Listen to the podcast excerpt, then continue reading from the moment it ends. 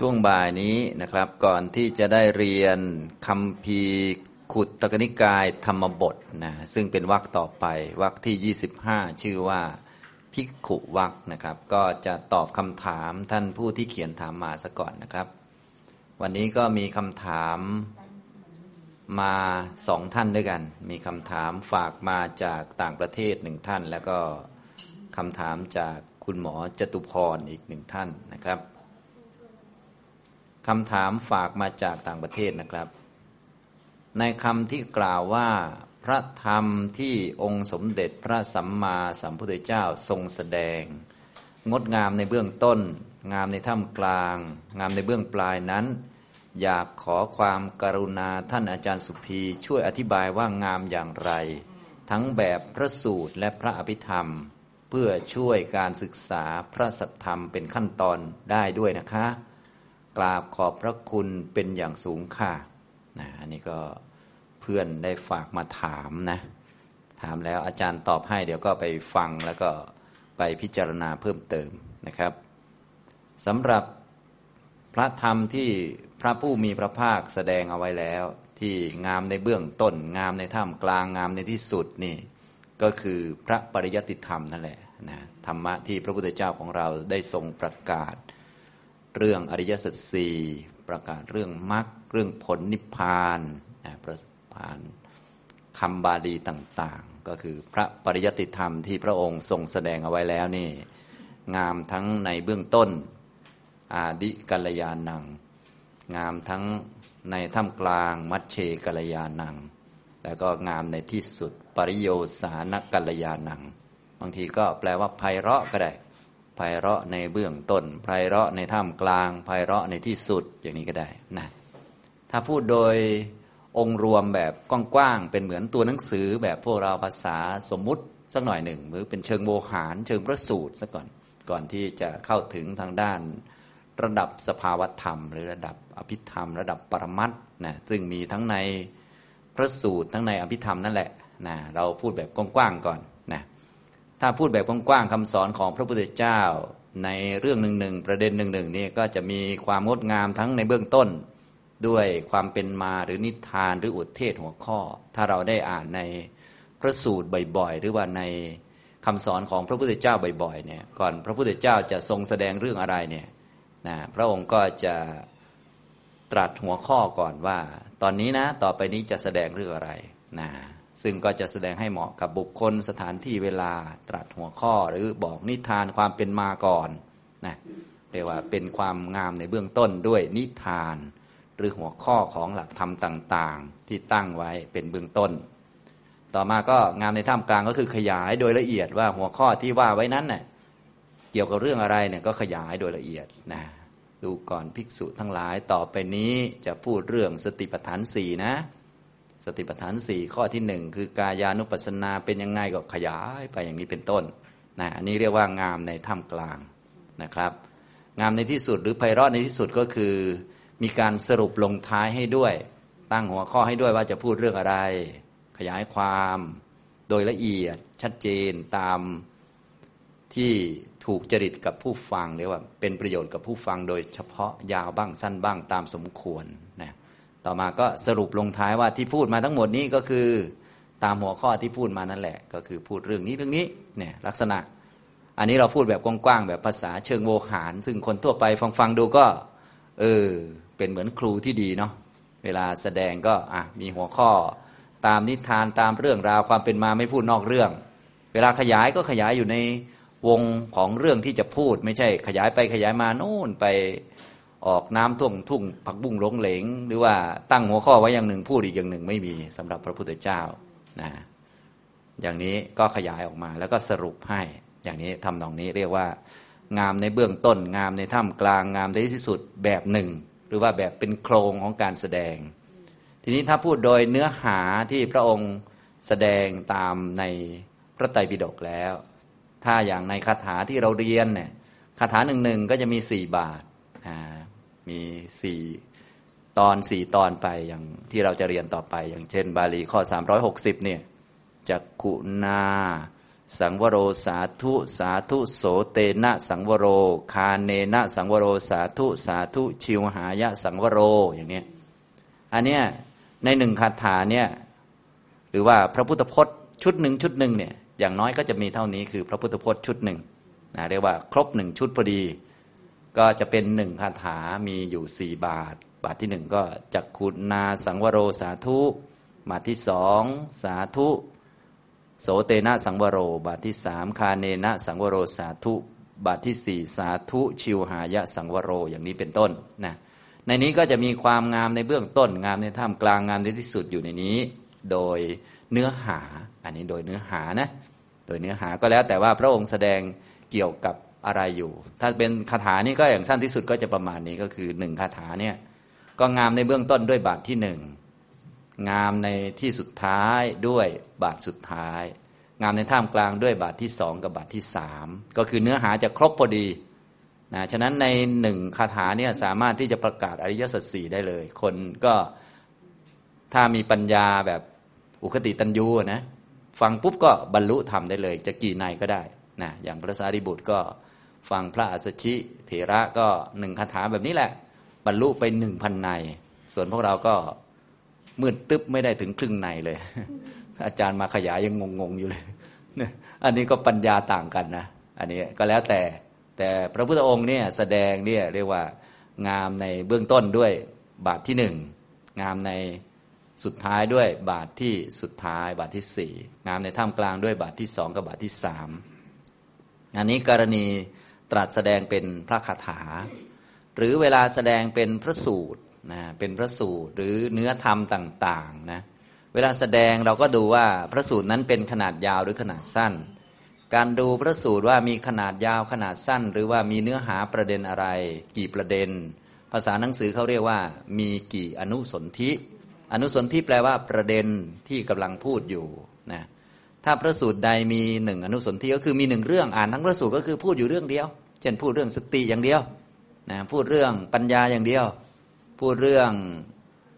สัมปชัญญะอย่างเดียว อย่างนี้เป็นต้นในสูตรนั้นๆนะนะพูดเรื่องความเพียรอย่างเดียว ถ้าพระสูตรใดมีอนุสนธิเดียวเนี่ยนะก็จะงามในเบื้องต้นนะด้วยคำขึ้นต้นนะอย่างนี้นะมี คำขึ้นต้นแล้วก็ขยายความแล้วก็คำลงท้าย อันนี้เรียกว่างามในเบื้องต้น งามในท่ามกลาง งามในที่สุดนะถ้าเป็นพระสูตรที่มีหลายอนุสนธิทีนี้มีหลาย ๆ เรื่องนะมีหลาย ๆ ประเด็นอยู่ด้วยกัน บางพระสูตรเนี่ยเนื้อหาอาจจะมีตั้งสิบสิบเรื่องเลย มีเป็นสิบข้อธรรมอยู่ในนั้นเลยสิบประเด็นอยู่ในนั้น ก็จะงามในเบื้องต้นด้วยเรื่องที่หนึ่งงาม ในตอนสุดท้ายด้วยเรื่องสุดท้าย งามในท่ามกลางด้วยเรื่องที่เหลือนะเรียกว่าสมบูรณ์แบบนั่นแหละสรุปแล้ว ฉะนั้นคำว่างามในเบื้องต้น งามในท่ามกลางงามในที่สุดก็คือสมบูรณ์แบบตามแบบเทศนาด้วยแบบโวหารก็ดี ด้วยแบบเนื้อธรรมต่าง ๆ ที่ทรงแสดงก็ดี เพื่อให้เหมาะกับผู้รับนั้นๆ โดยเฉพาะถึงจะพูดสั้นแต่คนก็ได้บรรลุเหมือนกัน พูดยาวก็ได้บรรลุเหมือนกันนะเข้าใจสัจธรรมอันเดียวกันเลยนะอันนี้ เห็นไหมพระสูตรอนุสนที่เดียว คือพูดเรื่องเดียวก็มีเบื้องต้น มีขยายแล้วก็มีสรุป พูดหลายเรื่องก็เรื่องที่หนึ่งก็จะเป็นเรื่องที่เบื้องต้นเชื่อมเรื่องเอาไว้ เรื่องสุดท้ายก็เป็นเรื่องคล้ายๆ สรุปทุกอย่างมารวมกัน แต่ก็เรื่องท่ามกลางก็งามทั้งหมดเรียกว่า พอเหมาะพอดีเรียงตามลำดับ เป็นลำดับเป็นขั้นเป็นตอนไม่มีการสับลำดับนะคนมาเรียนทีหลังก็จะไม่ต้องงงว่า ควรสลับอันข้างหลังขึ้นมาข้างหน้า จึงจะดูเพราะกว่าไม่มีนะ ในถ้าเป็นคนอื่นๆ เขียนหนังสือนี่นะเขียนวิจัยต่างๆ ก็ดี เอ๊คุณน่าจะเอาบทที่นี้มาใส่สลับบทนี่นะ เอาเรื่องนี้ขึ้นมาเป็นลำดับที่สองนะ จึงจะดูดีเป็นลำดับเป็น step หน่อยของพระพุทธเจ้าเนี่ยไม่มีนะ ที่บอกว่า เออเวลาเทศน์นี่ควรจะเอาเรื่องสุดท้ายขึ้นมาเรื่องแรกนะ มันจึงจะอะไรต่าง ๆ เหมือนข้อธรรมะท่านเรียงยังไงก็มันเหมือนเป็น step เป็นอธิบายประมาณไหนก็ถูกหมดประมาณนั้นนะอธิบายเรียงก็ถูกอธิบายสภาวะที่เกิดด้วยกันก็ถูกต้องเรียกว่าสมบูรณ์แบบนะอย่างถ้าแสดงอายตนะภายในก็ทำไมเอาตาขึ้นก่อน หูลำดับสองเนี่ยทำไมใจอยู่สุดท้ายก็งามเบื้องต้นด้วยตาก็ควรจะอันนี้แหละ งามสุดท้ายด้วยใจตรงกลางก็งามท่ามกลาง มันไม่มีการเปลี่ยน ถ้าเป็นเราพูดเอ้ามันก็ พวกทวารห้ามันก็พวกเดียวกันเอากายขึ้นมาก่อน มันจะดูดีไหมมันก็เดี๋ยวก็สักหน่อยเจอบัณฑิตมาก็เปลี่ยนอีกแหละ สลับไปสลับมานะเอาใจมาดูสุดท้ายเออมันก็ลงตัวทั้งหมดเลยเห็นไหมทุกอย่างมันจะลงตัวหมดนะกายเวทนาจิตธรรมหรืออื่นเนี่ยเราจะเห็นว่าธรรมเทศนาของพระพุทธเจ้า หรือข้อธรรมต่าง ๆ นี้เรียกว่าสมบูรณ์แบบนะอย่างนี้นะฉะนั้นพระสูตรหรือว่าคำสอนใดที่มีหลายอนุสนที่มีหลายเรื่อง ก็จะงามด้วย รื่องที่หนึ่งก่อน แล้วก็งามในเบื้องต้นในเรื่องที่หนึ่งงามสุดท้ายด้วยเรื่องสุดท้าย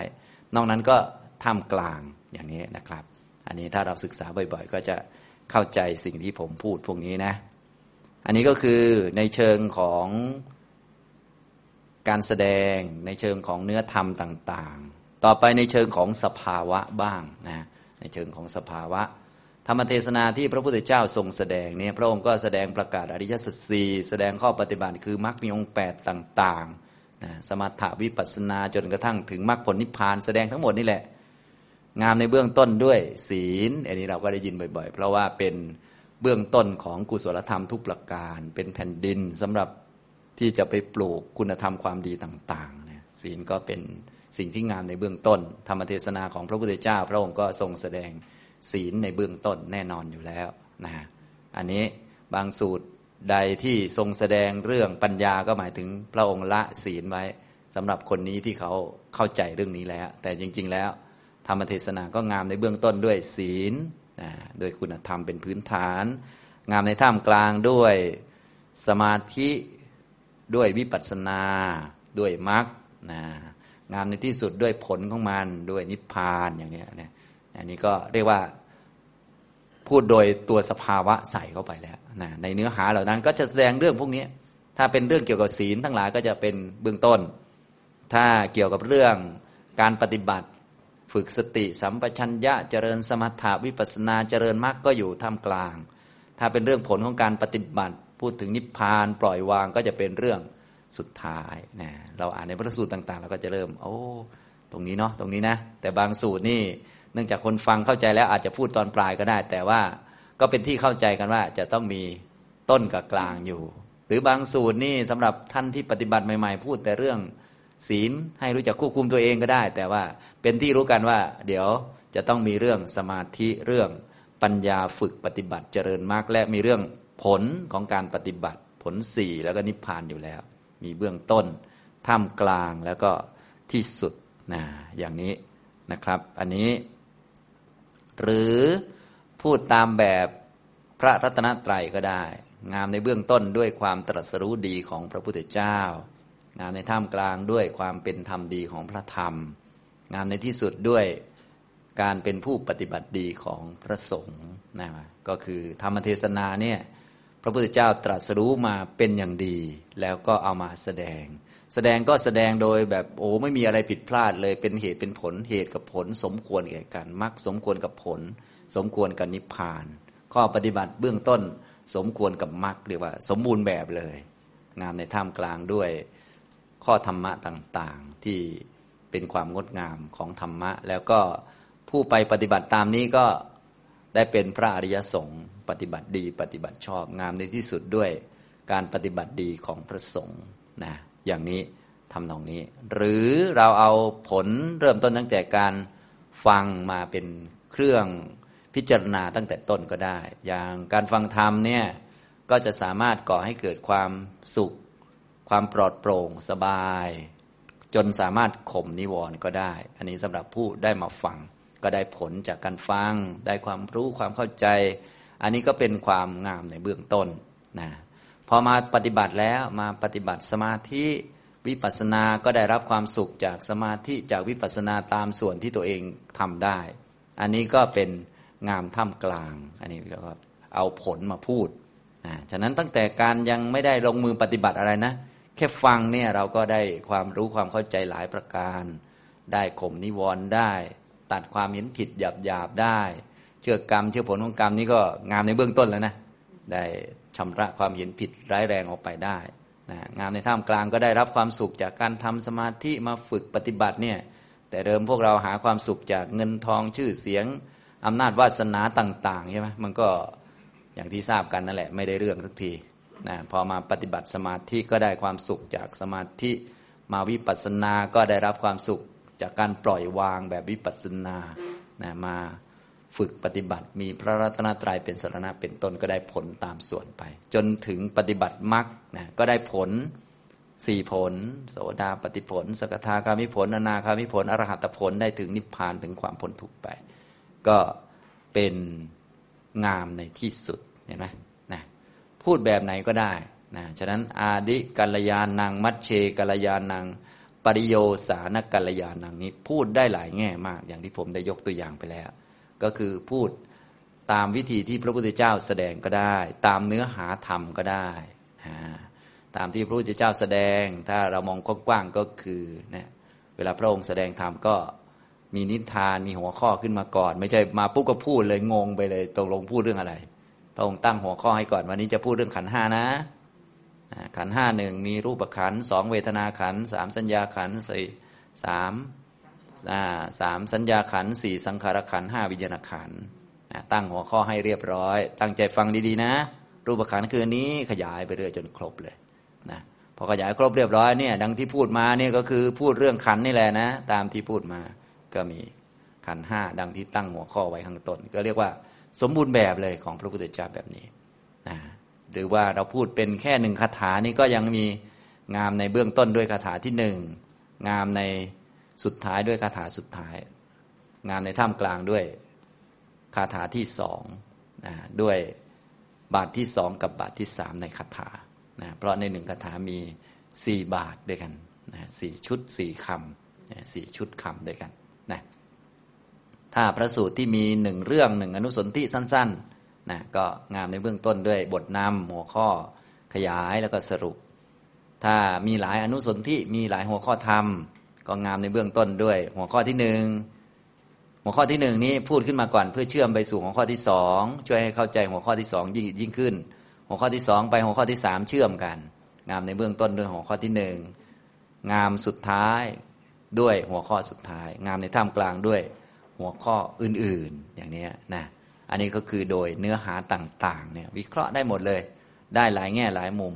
ฉะนั้นท่านไหนที่ได้อ่านพระไตรปิฎกบ่อยๆ ศึกษาบ่อยๆเนี่ย จะเห็นอันนี้ว่า โอ้โหนะเป็นลักษณะของครูที่ยอดเยี่ยมมากเลย สอนแบบโอ้โหนะมีความละเอียดแล้วก็เหมาะกับผู้ฟังในตอนนั้นตอนนั้นโดยเฉพาะนะอย่างนี้ แต่ว่าที่ผมพูดนี้ก็พูดพูดแบบแบบสรุปสรุปมานะถ้าอยากจะรู้ก็ต้องไปอ่านเอง แต่ต้องอ่านเยอะๆด้วยนะ ถ้าอ่านไม่เยอะบางทียังงงๆอยู่นะเพราะว่า คำสอนเหล่านั้นบางทีเราเกิดไม่ทันไม่รู้ว่า พระองค์สอนแก่ใครบ้างเราต้องไปค่อยไปศึกษาเราก็จะเข้าใจว่าอ๋อพอดีกับคนนั้นคนนั้นเลย เป็นประโยชน์ต่อผู้นั้นโดยเฉพาะโดยเฉพาะอย่างนี้ถ้าโดยเนื้อหาของธรรมนะโดยสภาวะนะแน่นอนอย่างพวกเราทราบก็ศีลเป็นเบื้องต้น สมาธิวิปัสสนามากนี่เป็นท่ามกลางเป็นข้อปฏิบัติ ศีลนี่เป็นพื้นฐานชำระให้ดีนะแล้วก็การปฏิบัติแล้วก็ผลแห่งการปฏิบัติ ผลนิพพานเนี่ยก็เป็นงามในสุดท้ายงามในที่สุดนะหรือพูดแบบพระรัตนตรัยงามในเบื้องต้นด้วยความตรัสรู้ดีของพระพุทธเจ้านะศาสนานี่งามมาก เพราะว่าพระพุทธเจ้าก็ตรัสรู้ รู้ทุกอย่างทุกประการจึงตั้งธรรมเทศนาขึ้น พระธรรมที่ตั้งขึ้นก็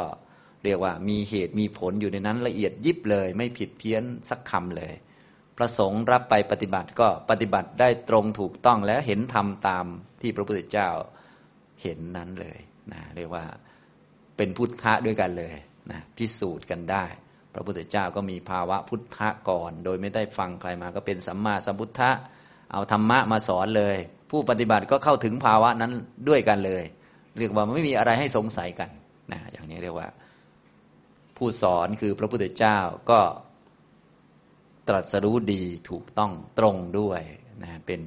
งามในเบื้องต้นแห่งศาสนาแห่งคำสอน เมื่อสอนธรรมะก็มีเหตุมีผลตามนั้นรองรับทุกประการ ผู้ฟังฟังเข้าใจก็ไปปฏิบัติแล้วก็เห็นอย่างนั้นเลยนะเรียกว่าตรงกันเป๊ะเลย ตรงถูกสภาวะกันนะเหมือนกับว่าโสดาปฏิมาเป็นต้น พระพุทธเจ้าก็เคยเจอมาแล้ว ก็เอามาบอกอะทำแบบนี้เราก็ได้โสดาปฏิมาตามด้วยเลย อย่างนี้เป็นต้นนะจนถึงอรหันตมรรคอย่างนี้ งามในเบื้องต้นด้วยความตรัสรู้ดีของพระพุทธเจ้า งามในท่ามกลางด้วยความเป็นธรรมดีของพระธรรม งามในที่สุดด้วยความปฏิบัติดี ปฏิบัติถูกต้องปฏิบัติตรงตามกรอบอริยสัจสี่และมรรคมีองค์แปดของพระอริยสงฆ์ทั้งหลายนะไม่ผิดพลาด พระพุทธเจ้าสอนยังไง พระองค์มีประสบการณ์ยังไงเห็นอะไรทำมรรคให้เกิดยังไง สาวกฟังก็ทำแบบนั้นให้เกิดขึ้นได้ ไม่ใช่ไปทำคนละเรื่องอย่างนี้ ทำตรงนี้นะครับ หรือพูดในแบบตัวผลนะพูดในแบบตัวผลก็เริ่มตั้งแต่มาฟังเห็นไหมฟังก็งามในเบื้องต้นด้วย ฟังแล้วก็เกิดความรู้เข้าใจ เกิดความปลอดโปร่งเกิดความสุข เกิดกุศลจิตข่มนิวรณ์ต่างๆได้นะพอมาปฏิบัติก็ได้รับความสุขจากการปฏิบัติเป็นชั้นเป็นชั้นกันเนี่ยก็งามทำกลางเห็นผลอันนี้นะปฏิบัติถึงที่สุดก็ได้ผลที่สุดเหมือนกันเรียกว่าแบบ เป็นชั้นเลยงามไปตามลำดับนะงามในเบื้องต้น งามในท่ามกลางงามในที่สุดนะ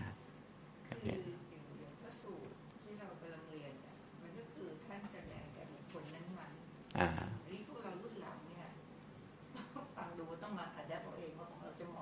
อ่า อันนี้เราก็เลยต้องหลาย ๆ สูตรหลาย ๆ อะไร เราก็จะได้รู้ว่า อ๋อ อันนี้ก็ถ้าเป็นเรื่องปัญญาจะอยู่ชั้นสูง แสดงว่าท่านมีศีลมีสมาธิ มารองรับไปแล้วอย่างเงี้ยทำตรงนี้ทำตรงนี้เราก็จะได้เข้าใจนะ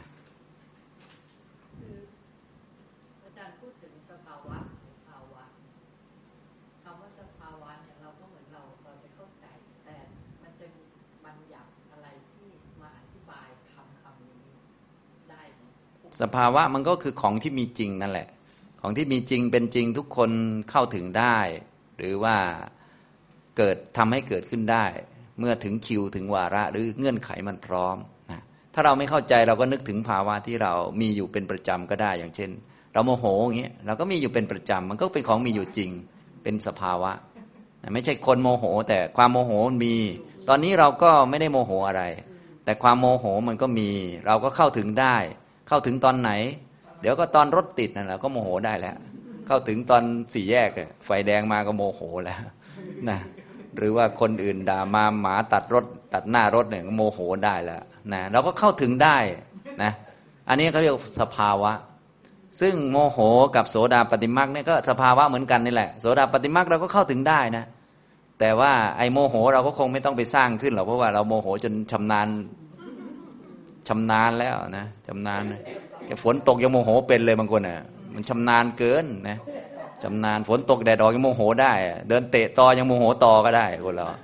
มันอันนี้มันชำนาญเกินนะไม่ได้น่าโมโหอะไรก็เรียกโมโหอันไร้เหตุปัจจัยนะก็ยังโมโหเป็นนะคนเรา มันแสดงชำนาญเกินนะนะส่วนไอ้โสดาปฏิมักก็เป็นอย่างนี้นะ สามารถเกิดขึ้นได้ แต่ว่าเงื่อนไขมันยังไม่พอ เราก็แค่ทำเงื่อนไขนะฉะนั้นภาวะ โสดาปฏิมามันมีจริงนะมันเกิดดับก็จริง แต่มันมีจริง มันเกิดได้กับเราด้วยนะ ถ้ามีเงื่อนไขเหมือนกับโมโหมันก็เป็นสภาวะมันเกิดดับนะตอนนี้เราก็ไม่โมโห แต่ว่าถ้าไม่มีอนาคามิมรรคมันก็ขึ้นมาใหม่ใช่ไหมนะคล้าย ๆ กันฉะนั้นมรรคต่าง ๆ นี่ก็เป็นภาวะที่มีจริงนะฉะนั้นอย่างเวลาเราสวดตามบทสรรเสริญพระสังฆคุณเนี่ยท่านก็เอาสภาวะมีจริงมาเลยนะ ก็คือ โสดาปฏิมักโสดาปฏิผลนะพระอริยบุคคลสี่คู่แปดบุคคลเนี่ยก็เป็นภาวะที่มีจริงเลยนะทุกคนเข้าถึงได้หมดเลยนะ พวกเรา ถ้าเข้าถึงนะ แล้วเราเข้าถึงได้ทุกคนนะ ถ้าเงื่อนไขมันได้อะพอเข้าใจไหมมันไม่ใช่ว่าจะต้องเกิดในเวลานี้ แต่ว่าทุกคนมันเข้าถึงได้มันเป็นภาวะมีจริงไงนะอย่างนี้คล้ายๆอย่างเงี้ยเขาเรียกว่าภาวะ ตัดคนออกไป เพราะพระโสดาบันเนี่ยมันท่านเกิดแล้วตายได้ใช่ไหมล่ะแต่ว่าโสดาปฏิมาคมันเกิดดับก็จริง แต่มันเกิดได้กับทุกคนแหละ เมื่อถึงคิวถึงวาระก็อาเกิดแล้วก็ดับ โสดาปฏิผลก็เกิดและดับ สกทาคามิมักสกทาคามิผล อนาคามิมักอนาคามิผลอรหันตมักอรหันตผลอย่างเงี้ยฉะนั้นถ้าเป็นตัวสภาวะอย่างภาวะพุทธะอย่างเงี้ยภาวะพุทธะก็คือ ถ้าสมบูรณ์แบบที่สุดก็คืออรหันตมักใช่ไหมก็เกิดขึ้นได้เหมือนกันกับทุกคน แต่พระพุทธเจ้าเกิดก่อนที่ใต้ต้นโพถูกไหมเกิดขึ้นมาปุ๊บพระองค์ก็มีสัพพัญยุตยานมาด้วยอะไรมาด้วย ครบสมบูรณ์เลย แต่ถ้าให้เป็นพระพุทธเจ้าเป็นสัพพัญญูพุทธะเนี่ยทุกคนเข้าไม่ถึงหรอก ยกเว้นแต่พระพุทธเจ้าอีกองค์หนึ่งที่จะมา แต่ภาวะพุทธะอรหันตมรรคเนี่ย สาวกก็เข้าถึงได้นะนี่พอเข้าใจไหมเนี่ยเราก็เลยต้องรู้จักว่าอันไหนเป็นสมมุติ สมมุติก็คือพระพุทธเจ้าแล้วก็สมมุติกันนะภาวะพุทธะนี่ก็อีกอันหนึ่งนะเป็นภาวะนะพระพุทธเจ้าก็จะมีอรหัตมรรคยานเกิดก่อนนะส่วนความเป็นพระพุทธเจ้าเอ่ยอะไรเอ่ยก็สำเร็จมาจากอันนี้อีกต่อหนึ่งเพราะว่าพระองค์ได้บำเพ็ญบารมีมาใช่ไหมส่วนถ้าพวกเราอย่างสมมุติ ได้เป็นอรหันต์กับเขาบ้างนะ ส่วนไม่รู้ชาติไหนนะ สมมุติอรหัตมรรคเกิดปุ๊บเราก็อาจจะเป็นหลวงตาแก่ๆงง ไม่ค่อยเก่งก็ยังดีนะ ไม่เป็นให้นะก็ไม่มีปัญหาอะไรนี่นะไม่ต้องมีอะไรเพิ่มมาก็ได้ หรือบางท่านอย่างพระสารีบุตรอย่างนี้อรหัตมรรคเกิดโอ้มียานเป็นสาวกบารมียานมาเพียบ อันนั้นก็เป็นบารมีของท่านใช่ไหมเนี่ย แต่ละคนก็ไม่เหมือนกัน แต่พุทธะเนี่ยเป็นได้เหมือนกันเห็นไหม สมมุติหรืออื่นๆเนี่ยที่เป็นสิ่งที่มาจากเงื่อนไขต่าง ๆ อื่นๆที่บำเพ็ญเหตุมาเนี่ยไม่เหมือนกันนะแต่ตัวมรรคตัวผลนี่เหมือนกันพอเข้าใจไหมครับ อันนี้ฉะนั้นพระโสดาบันเนี่ยก็ไม่เหมือนกันนะไม่เหมือนกันพระท่านอนาถาบินติกะก็อีกแบบหนึ่งท่านนางวิสาขาก็อีกแบบหนึ่งนะแต่ว่าโสดาปฏิมักโสดาปฏิผลนี่เหมือนกันนะพอเข้าใจไหม กิดและดับเหมือนกันเลย ภาวะเดียวกันเลย มีนิพพานเป็นอารมณ์ทำให้แจ้งอริยสัจสี่เห็นไหมอันนึงพูดแบบภาษาสมมุติเห็นไหมเนี่ยอีกอันหนึ่งพูดแบบภาษาปรมัตเหมือนเราพูดพระพุทธเจ้าปรินิพพานอย่างเงี้ย อันนี้เราพูดภาษาสมมุติมันก็ได้อยู่นะก็ปกติขันนิพพานอันนี้คือขันห้านะเพราะว่าขันห้านี่เป็นตัวตั้งบัญญัติขึ้นมาว่าเป็นคนหญิงชาย แต่ถ้าพูดสภาวธรรมเนี่ยศีลขันสมาธิขันปัญญาขัน วิมุตติขันวิมุตติญาณทัศนขันตัวภาวะพุทธะนี่ไม่ได้หายไปไหนนะก็ยังอยู่ปกติพอเข้าใจไหมครับอย่างนี้แล้วแต่เราจะพูดแบบไหนเนาะอันนี้นะพูดไปพูดมาก็ก็งงไงพวกนี้นะมันจะงง อันนั้นก็ไม่ต้องงงมาก แต่โมโหเป็นก็เออนั่นแหละนั่นแหละคือนั่นแหละนั่นแหละนั่นแหละ สภาวะอยากรู้นักใช่ไหมโมโหบ่อยเหลือเกินเนี่ย นั่นแหละมันคล้ายกันแต่เพียงแต่อันนั้นมันไม่บ่อยมันไม่เกิดมันเลยงงเฉยแต่มันก็เกิดได้ ก็เหมือนนิพพานก็เป็นอารมณ์ได้ เป็นอารมณ์ของมรรคจิต ก็เหมือนรูปเสียงกลิ่นรสนั่นแหละนะอย่างรสอาหารเราก็กินไปแล้วเมื่อกี้นะอร่อยจะตายใช่ไหมมันก็มันก็เป็นอารมณ์ได้ นิพพานก็เป็นอารมณ์ได้ แต่มันคนละจิตกัน ทีนี้เราไม่เคยมีอันนั้นเป็นอารมณ์มันเลยงงอะไรมันงงมันจริง ๆ มันก็อันเดียวกันนะแต่ว่ามันคนละ จิตที่ไปเชื่อมได้ แต่เขาก็มีอยู่ของเขาอะอยู่ที่ว่าเรามีจิตไปเชื่อมหรือเปล่า ก็เลยต้องฝึกให้มีมรรคจิตผลจิตไปเชื่อมขึ้นมา เท่านั้นแหละนะอันนี้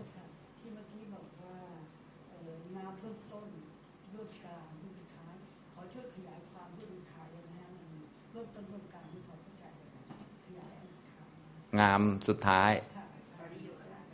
ปริโยสานกัลยาณังก็เป็นที่สุด ก็แล้วแต่ว่าจะพูดแบบไหนนะ ที่สุดเนี่ยบอกไปแล้วนะที่สุดก็พูดแบบถ้าเป็นแบบเกี่ยวกับการแสดงก็เป็นการสรุปลงท้ายเนี่ยพระพุทธเจ้าเวลาแสดงธรรมเนี่ยนอกจากเบื้องต้นบอกว่าจะพูดอะไรแล้วขยายแล้วยังมีลงท้ายด้วย เพื่อให้เข้าใจชัดว่าที่พูดมาเนี่ยเข้าใจตรงกันถูกต้องแล้วอะไรต่างๆ จะได้จำแม่นๆเลยนะอันนี้เรียกว่าปริโยสานกัลยาณังนะครับ อันนี้ หรือว่าถ้าเป็นอย่างคาถาหนึ่งคาถาเนี่ยส่วนใหญ่จะเป็นคาถาที่สี่เนี่ยนะบาทคาถาที่สี่เนี่ยคำสุดท้ายเนี่ยจะเป็นคำที่ลงสภาวะ เรียกว่าสมบูรณ์ที่สุดนะเพราะว่าเป็นงามในตอนสุดท้ายสมบูรณ์หรือว่าสรุปเรื่องนั่นเอง รวมประเด็นอื่นๆ มาไว้ในชุดเดียวกันอันนี้เรียกว่างามในสุดท้ายนะงามในที่สุดนะถ้าเป็นเกี่ยวกับสภาวธรรมก็ งามในสุดท้ายส่วนใหญ่จะเป็นเรื่องของผลแห่งการปฏิบัติว่ามันได้ผลจริง ๆ ผลที่เราต้องการส่วนใหญ่ก็จะเป็นการไม่มีทุกข์เกิดขึ้น ก็ทางคำสอนของพระพุทธเจ้าก็ไม่มีทุกข์เกิดขึ้นจริง ๆ หมดกิเลสจริง ๆ โสดาปฏิผล สกทาคามิผล อนาคามิผล อรหัตผล นิพพานจริง ๆ ทุกข์ไม่เกิดจริง ๆ อันนี้คือปริโยสานกัลยาณัง คือได้ผลจริงนะอย่างนี้ทำนองนี้นะครับ นะหรือว่าปฏิบัติได้จริงได้ผลจริง หมดกิเลสจริงนะอันนี้ถ้าเป็นพูดแบบพวกเราก็มักจะเอา ถ้าพูดแบบศีลสมาธิปัญญากศีลเบื้องต้น สมาธิท่ามกลางปัญญาสูงสุด อันนี้มันก็ยังไม่สุดเท่าไหร่เพราะว่ามันยังไม่มีผลนะยังไม่มีผล เพราะว่าทางพุทธศาสนาเนี่ยนะยอดหรือว่า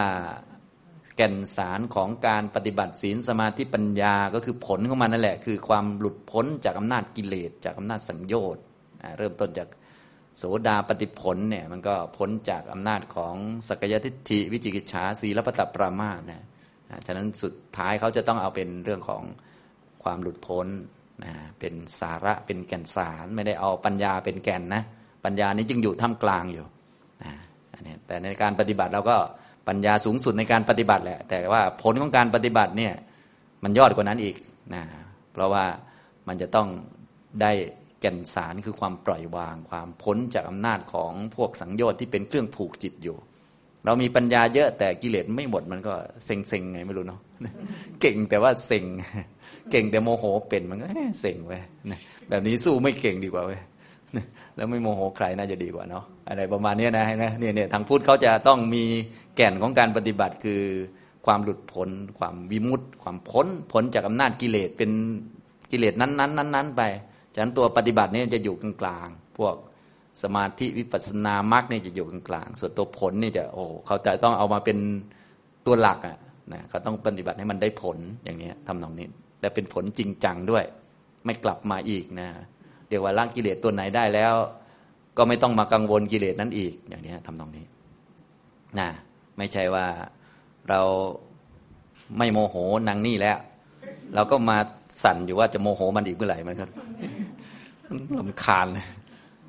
คือถ้าต้องเอาแบบเออถ้าถ้าหมดเรื่องโมโห แล้วก็ไม่โมโหอะไรอีกแล้วในจักรวาลนี้เอออย่างนี้พอว่าหน่อย แล้วก็ไปไปตัดตัวอื่นต่อมันค่อยว่าแล้วนะอันนี้ทางพุทธเนี่ยเราจะเอาแบบนี้นะเอาแบบเอาจริงจังมาก เอาจริงเอาจังมาก ไม่ใช่แหมหลบหลบซ่อนซ่อนไปวันๆนะอันเนี้ยถ้าถ้าแบบหลบหลบซ่อนซ่อนแบบหลอกตัวเองก็อ้าวอันนี้ไม่โมโหแล้ววันต่อมาสั่นอยู่เมื่อไหร่จะโมโหมันอีก เมื่อไหร่จะ โหดขึ้นมาอีกมันก็แหมลำคาญยังไงไม่รู้ อย่างที่ผมบอกมันเซ็งไงมันทำกลับไปกลับมาอยู่เซ็งเหมือนกันนะบางทีนะเหมือนเหมือนเหมือนสอนหนังสือก็ก็พูดเรื่องเดิมมันมันก็เอ๊ชาติหน้ามันต้องมาพูดอีกนะเนี่ยประมาณนี้นะมันมันงงงงเหมือนกันนะนักเรียนก็เอ๊นักเรียนจะงงเหมือนเราไหมนาะจะเซ็งเหมือนเราไหมนาะอะไรเงี้ยเอออะไรประมาณนี้เอ๊นักเรียน เราก็คิดไปคิดมาเอ๊ะนักเรียนจะจะเซ็งเหมือนเราไหมเนี่ย มันชาติหน้าต้องมามาเรียนกันอีกแล้วเนี่ยนะมันก็เริ่มใหม่อีกแล้วเนี่ยมันมันมันจะงงเขาจะเขาจะเซ็งเหมือนเราไหมเนี่ย เราก็งงงเหมือนกันนะ เออนี่แหละลึกงงแต่อาจารย์คนเดียวก็ไม่รู้นะ อันนี้คืออาดิกัลยาณัง มัชเชกัลยาณัง ปริโยสานะกัลยาณัง